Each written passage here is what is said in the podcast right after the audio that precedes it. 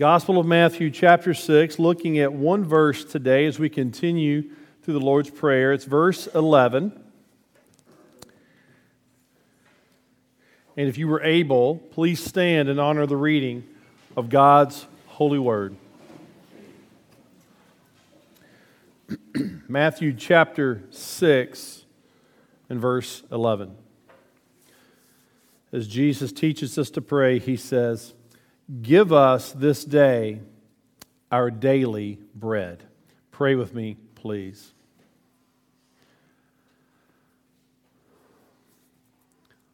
Lord, as we approach your word, we recognize that it is an inerrant and infallible, the only rule for faith and practice. That the grass might wither, the flowers might fall, but your word stands forever. Father, we pray that your Holy Spirit will work among us today, opening, and opening our hearts and our minds to receive your word. Prepare us this day. Remove every distraction, whether it might be mental or physical or emotional or spiritual. Remove that that we might focus upon the preaching of your word. Direct us, Holy Spirit. Fill me that I might speak and preach in a manner pleasing in your sight. Lord, today may you continue to teach us how to pray. Draw us to yourself. Mold us and shape us into your image. Let us see um, how you're teaching us to approach the throne of grace as we enter in this part of your, the prayer, Lord, that you're teaching us to pray. It's in Jesus' name we pray all these things. And all God's people said, Amen. Please be seated.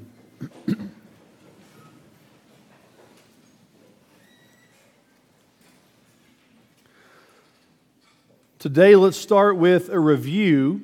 Let's see where we've been and where we are. Three weeks ago today, we started our series on the Lord's Prayer, and we learned that Jesus is teaching his people how to pray. And in doing so, he gives us a model or an example. I mentioned my baseball coach who gave me a great model of how to hit a baseball that I watched him and learned from him. And learned how to finally hit a baseball. Well, Jesus is giving us a model on how to pray, how to approach the Lord in prayer. And we learned a couple weeks ago that the Lord's Prayer has two main parts. First of all, verses 9 and 10 are the first part, and that's what we called God first in verses 9 and 10. And in the second part, verses 11 through 13 talked about man's needs, so we said it's man second. So God first, man second. And as we look through Scripture, we've, we found that that pattern is everywhere in the Bible. So in the Old Testament, in the Ten Commandments, God first, man second, because the first four commandments deal with man's relationship to God, and the last six is man's relationship to other people. So God first, man second. In the New Testament, when Jesus was asked, What's the greatest commandment? Again, he told us God first, man second. The greatest commandment, he says, love the Lord with all your heart, soul, strength, and mind. So God first. Then love your neighbor as yourself. So man second. And as we come today, we, we, we're to that point where we have already covered that first part, that is God first. So let's remember, let's go back and review what we've learned when we learned God first. First of all, we learned the preface, our Father in heaven. We learned that God is transcendent yet immanent, that He is infinite yet personal at the same time. He's Abba, Father. And then we looked at the first three petitions, again, which taught us God first. We talked about God's name, God's kingdom, God's will. That God's name is to be hallowed, to be prized, to be praised. We're to sanctify the name of God. We learn that God's kingdom is to come, or God's kingdom, we should say, has come, is here now, and will be consummated in the future, and that Jesus is the king of that kingdom.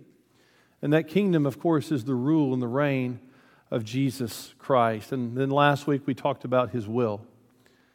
The will of God, talking about that secret will of God, which no one knows but also the revealed will of God, which He gives to us in the Scriptures. And we are to live out and even to pray God's revealed will, that His secret or decretive will might be worked out in our lives. So, all of that was the first part of the Lord's Prayer God first. Well, today there's a shift. The pattern changes. We're moving from that God first into man second part of the prayer. And today we're looking at what's called the fourth petition of the Lord's Prayer, which is Give us this day our daily bread. But we need to remember something as we study this second section, this man's second. We can't study it being separated from the first section. That we need to recognize that everything that God is saying to us in this second part needs to be viewed through the lens of the first part. That man's need needs to be viewed through, first of all, God getting the glory in his name, in his kingdom, in his will. We need to be mindful of that as we approach this second section. But today, again, it, it does shift. Jesus teaches us to come and to ask his Father for something for man's needs. If you have your bulletin with you today, look on the back of your bulletin. There is an outline on the back of your bulletin as we go through this one verse, this verse 11. And we're going to break down some of the words found in this verse. First of all, we're going to look at the word give. Secondly, let's look at the words us and you. Thirdly, the phrase daily bread. And then finally, we'll zoom in on Jesus Christ, who, of course, is the bread of life. But this verse, this one verse, verse 11, starts with a word, and that word is give give. As we examine this word, let's first of all examine what it's not saying. What Jesus does not tell us to say. Jesus, as he tells us to approach the Father, doesn't tell us to say, Sell. God, sell me daily bread. He doesn't say, Trade or swap. In other words, don't come to the Lord and say, I will, God will trade you or swap you some of what I'm doing, maybe for some provision that you would have for me in my life. No. Those words aren't found. Not sell, not trade, not swap, but what? Give. Jesus is saying that, his, that the children of God need to come to their Father and ask, say, Lord, give. Give us this day our daily bread. And beloved, what that shows us is absolute dependence by us towards God on His goodness, on His gifts towards us.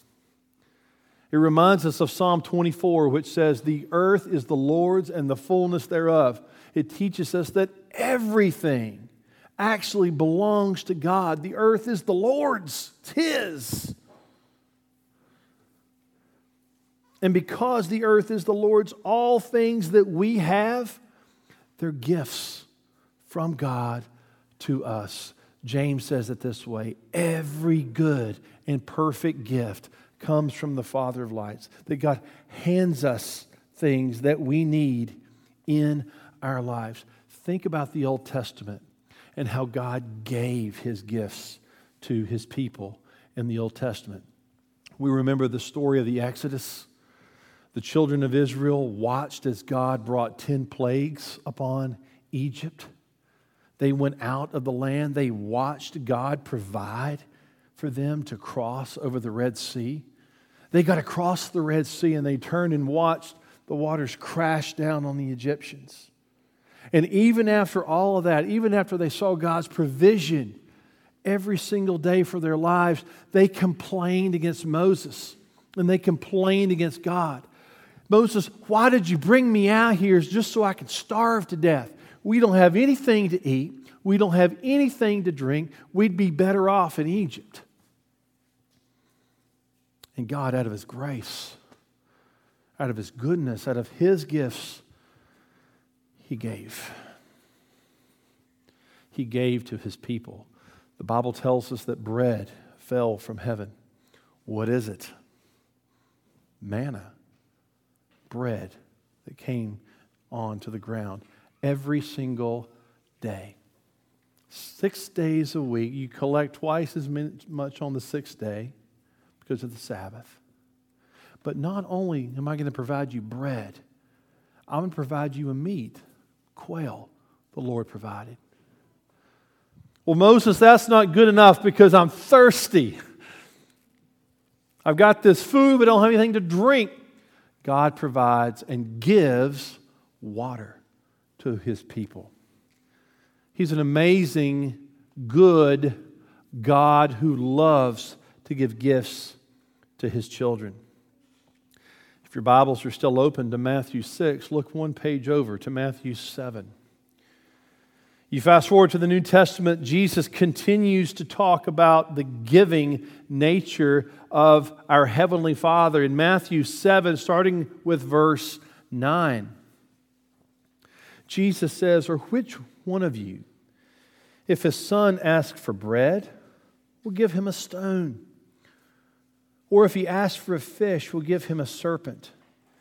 If you then, who are evil, know how to give good gifts to your children, how much more will your Father who is in heaven give good gifts to those who ask him? The first word of this fourth petition give.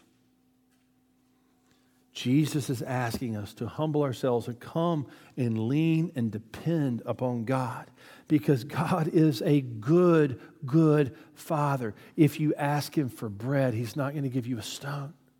If you ask Him for fish, He's not going to give you a snake. He loves to give gifts to His children.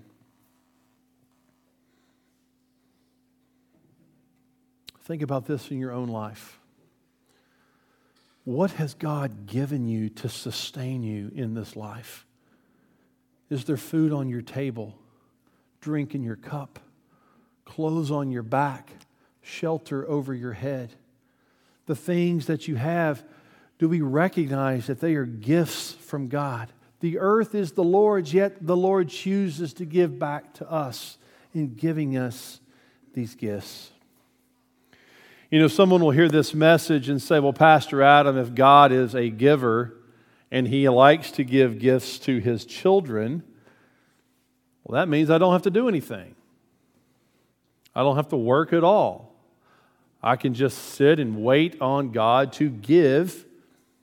I don't have to work or have any kind of ethic in my life towards work. Well, certainly we see that and hear that, but we find that Scripture says that is completely unbiblical.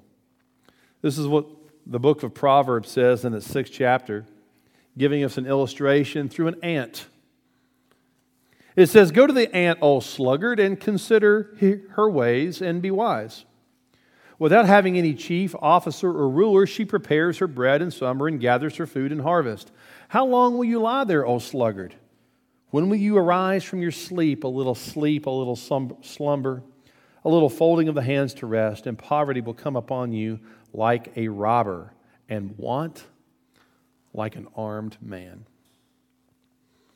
Yes, God is a giver. He's a giver of all good things, and He gives to His children, but He teaches us within this world to work hard. In fact, He tells the Thessalonians if you don't work, you don't eat.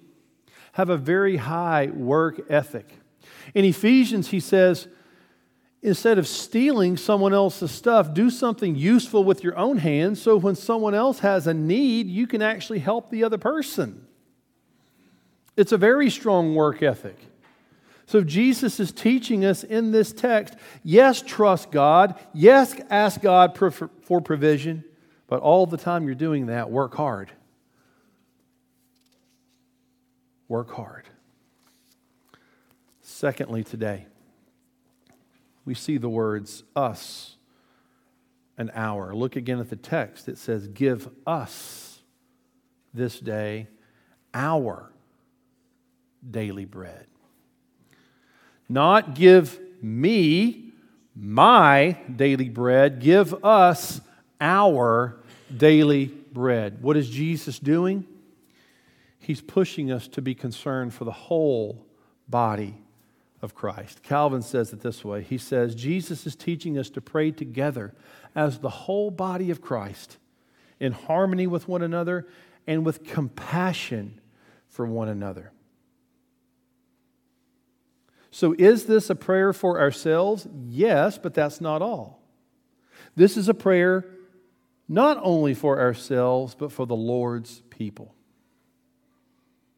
When we pray us and our, Jesus is actually teaching us to love our neighbor as ourselves. We are asking God to provide for others, not just ourselves. You know, this type of love, this type of, of expression through the body of Christ, it's actually found in the early church. The last two weeks, we had our uh, link class here at Redeemer, the last two Friday nights, and it was a couple Fridays ago. We looked at this text together as a link class and said, What, what does the early church look like? How would you describe the early church? This is from Acts chapter 2, verse 44 and 45, describing the early church. It says, And all who believed were together and had all things in common. And they were selling their possessions and belongings and distribute, distributing all the proceeds to all as any had need. In the early church, believers were attuned to the physical needs of other people. And they voluntarily, out of their hearts, wanted to give to those people to help supply those needs. So, just as we are to ask Jesus for daily bread, we as the church are to also look for those people in need and to actually help them. That's what the Good Samaritan did. You remember that story? The Bible tells us there was a man, he was beat up and left for dead on the side of the road, just laying there. He had been robbed. A priest passed by, priest passes by on one side, doesn't do anything. A Levite passes by, doesn't do anything. And the Samaritan passes him by, and when he does, he sees the man and has compassion on him. Jesus says that he bound his wounds, he poured on oil and wine. He even paid the innkeeper to take care of him. When the Samaritan had an opportunity, he gave of himself just as God had already given to him. So the question comes to us today, like it did in the early church, like it did to the Samaritan. When the opportunity presents itself, are we ready to give to others as God has given to us? Is that same compassion of the early church in our hearts, the same compassion that the Samaritan had, is that in our hearts? Jesus teaches us it should be give us this day our daily bread. That is a prayer not only for ourselves, but for others as well. Keep that in mind. Thirdly, today, we get to the expression daily bread.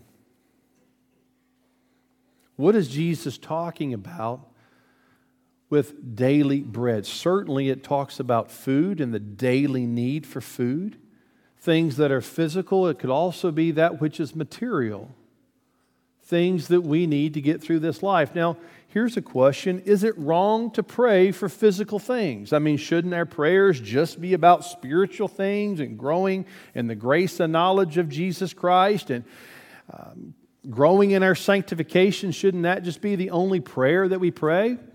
Well, as we read the Bible, certainly it's not. In fact, it was the Apostle John who wrote in 3 John, verse 2, he talks about praying for good health.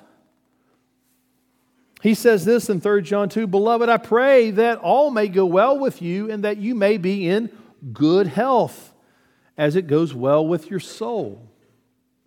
So, one of the reasons we have a prayer list and we lift up the physical needs of our congregation and those we love is because the Bible teaches us to pray that way as part of our daily bread, our physical, material needs.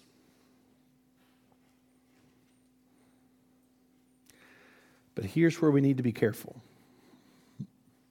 Because when we pray for our daily bread, that is, our daily material and physical needs, we need to make sure that the things that we're praying for help us live out the first part of that prayer.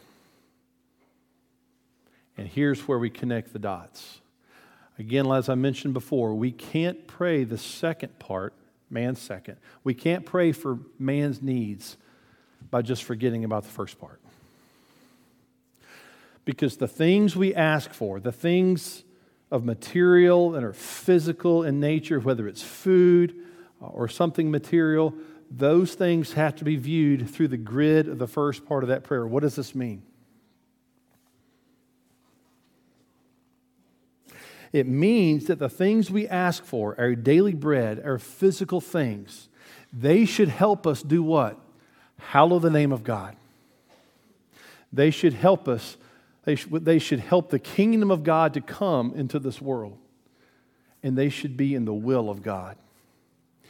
And when we find ourselves praying for things that are not going to hallow the name of God, that are not going to help the kingdom of God expand, and are not in line with the will of God, we should stop praying those things. Because if God is not first, if the things of this world are not going to be glorifying to God's name, His attributes, His will, His kingdom, then we should not have them in our lives. So let me just stop right here.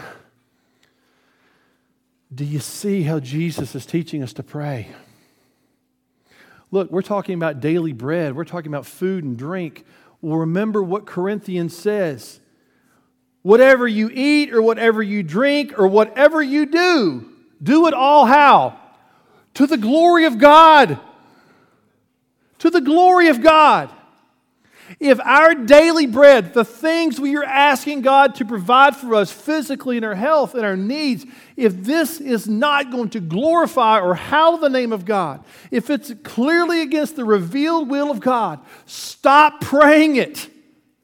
And what you're finding is that in prayer, who's the one being changed? It's not God, it's us. Because God is pulling us and reining us in to things that only hallow His name, bring His kingdom, and do His will. And we learn to pray for things for our needs that are in agreement with that.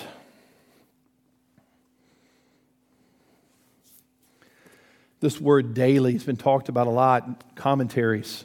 Daily bread. What does that mean? Well, certainly, and Sproul wrote about it in his book, if you're reading the book on the Lord's Prayer with us as we go through this that in the first century context, many times that bread only lasted one day. It spoiled. Why? It didn't have all the preservatives we put in it today, right? That you literally had to buy bread every day if you wanted a good piece of bread. But for you and for me, when we think about that phrase, daily bread, I think the application here for you and me is a constant, daily dependence upon God. You see, God's desire for his children is that they lean on him, trust him, and be sustained by him not once a week, not once a month, not once a year, but every single day. Christianity is so daily. That's why Jesus said it this way Seek first the kingdom of God and his righteousness, and all these things, that is, the needs of your, your physical and your material lives, all these things will be added to you. Therefore, do not be anxious about tomorrow, for tomorrow will be anxious for itself. Sufficient for the day is its own trouble. Are you trusting and depending upon God today? To sustain you, to care for you. And then finally, our last point today. Let's talk about Jesus, for he is the true bread of life. In the Gospel of John, one of my favorite themes in the Gospel of John is the seven I ams. Seven times in the Gospel of John, Jesus says, I am. And then he goes on to explain who he is. You know some of, of them, I'm sure. I am the Good Shepherd. I am the gate. I am the way, the truth, and the life. I am the door. I am the resurrection and the life. There's another one in John chapter 6. Jesus says it in verse 35. Jesus said to them, He says, I am the bread of life.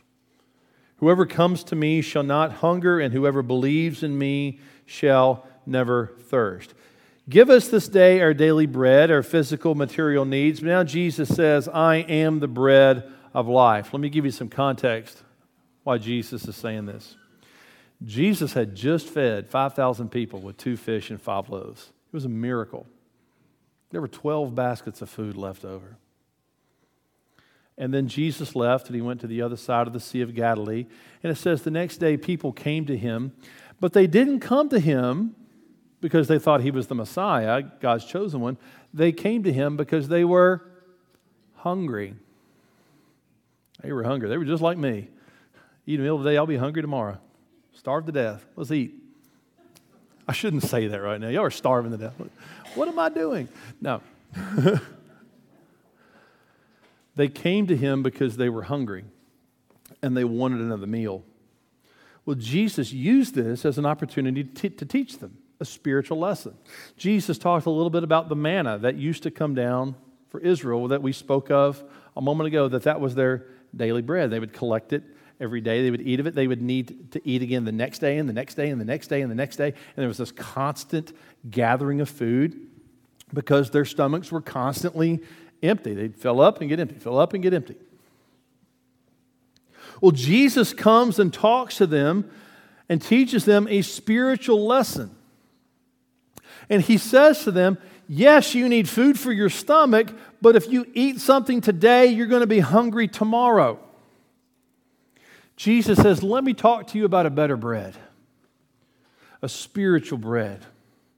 Because there's another type of hunger going on in your life, and it's in your soul.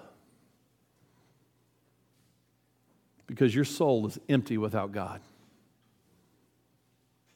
Yeah, your stomach longs for bread and for drink. And you could eat something today and be filled up, but you're going to still be hungry tomorrow. But Jesus says, Let me tell you how I can feed your soul. And by the way, Jesus says, if you eat the bread and drink the drink that I'm talking about, you will never be hungry and you will never be thirsty because Jesus, I'm the bread of life, he says, Jesus will satisfy every hunger and thirst that you have spiritually. Then he says, Come and feed on me. See the difference, Jesus says. Unlike physical food, I'm not temporary, I'm eternal. I won't last just for today, where you have to go collect tomorrow, but I will last forever, for eternity. I will never spoil. I will never have maggots. You remember that, that manna? Don't keep it more than one day because if you do, it will spoil. They tried that in the Old Testament. What happened? It spoiled. Jesus says, I'm never going to spoil, I'm going to last forever. So, if you're hungering and thirsting today for a relationship with God, Jesus says, I am that living bread. I will fill your empty soul. You will never be hungry. You will never be thirsty. Feed on me. And if you're here today without Jesus Christ, I want you to know that today you can feed on Him by grace through faith. Come to Him, acknowledging your sin, turning from it, repenting of it, embracing Jesus Christ by grace through faith. Taste and see that the Lord is good. Beloved, as we close here today, let's first remember that God asks us to ask Him to give. Not to trade or swap, not to buy, but to give, because every good and perfect gift comes from Him. Listen, if you ask Jesus for bread or for uh, bread, do you think He's going to give you a stone? If you ask him for a fish, do you think he's going to give you a serpent? That is not how he works. He is a good father who loves to give gifts to his children. But let's remember that when we ask him for our daily bread, let us ask it through the lens of hallowing his name, expanding his kingdom, and doing his will. That's how we know how to ask. Secondly, let's remember the us and our that the Lord's Prayer is a prayer for others in the body of Christ. It's teaching us to love our neighbor as ourselves. Remember the concerns of the early church. Remember the concerns of the Good Samaritan. Let's live them out in our own lives. Thirdly, do you have that daily dependence upon God for daily bread? Or are you worried and anxious about things to come? We should depend on Him every single day. And instead of being anxious, we should seek first His kingdom and His righteousness. And then finally, have you eaten of the bread of life? Some people love Christianity because they love having a free meal. That's why those people followed Jesus. They didn't follow him because he was the Messiah. They followed him because they gave him a free meal. He gave them a free meal, and they were looking for another one. Remember, you can eat a free meal, but you'll still be hungry tomorrow. Jesus says, I have something better for you. I'm the bread of life. If your soul is empty, if you're looking for constant nourishment from God, feed on me. Jesus says, Your soul will never be hungry. Your soul will never be thirsty. For Jesus indeed is the bread of life. Pray with me, please.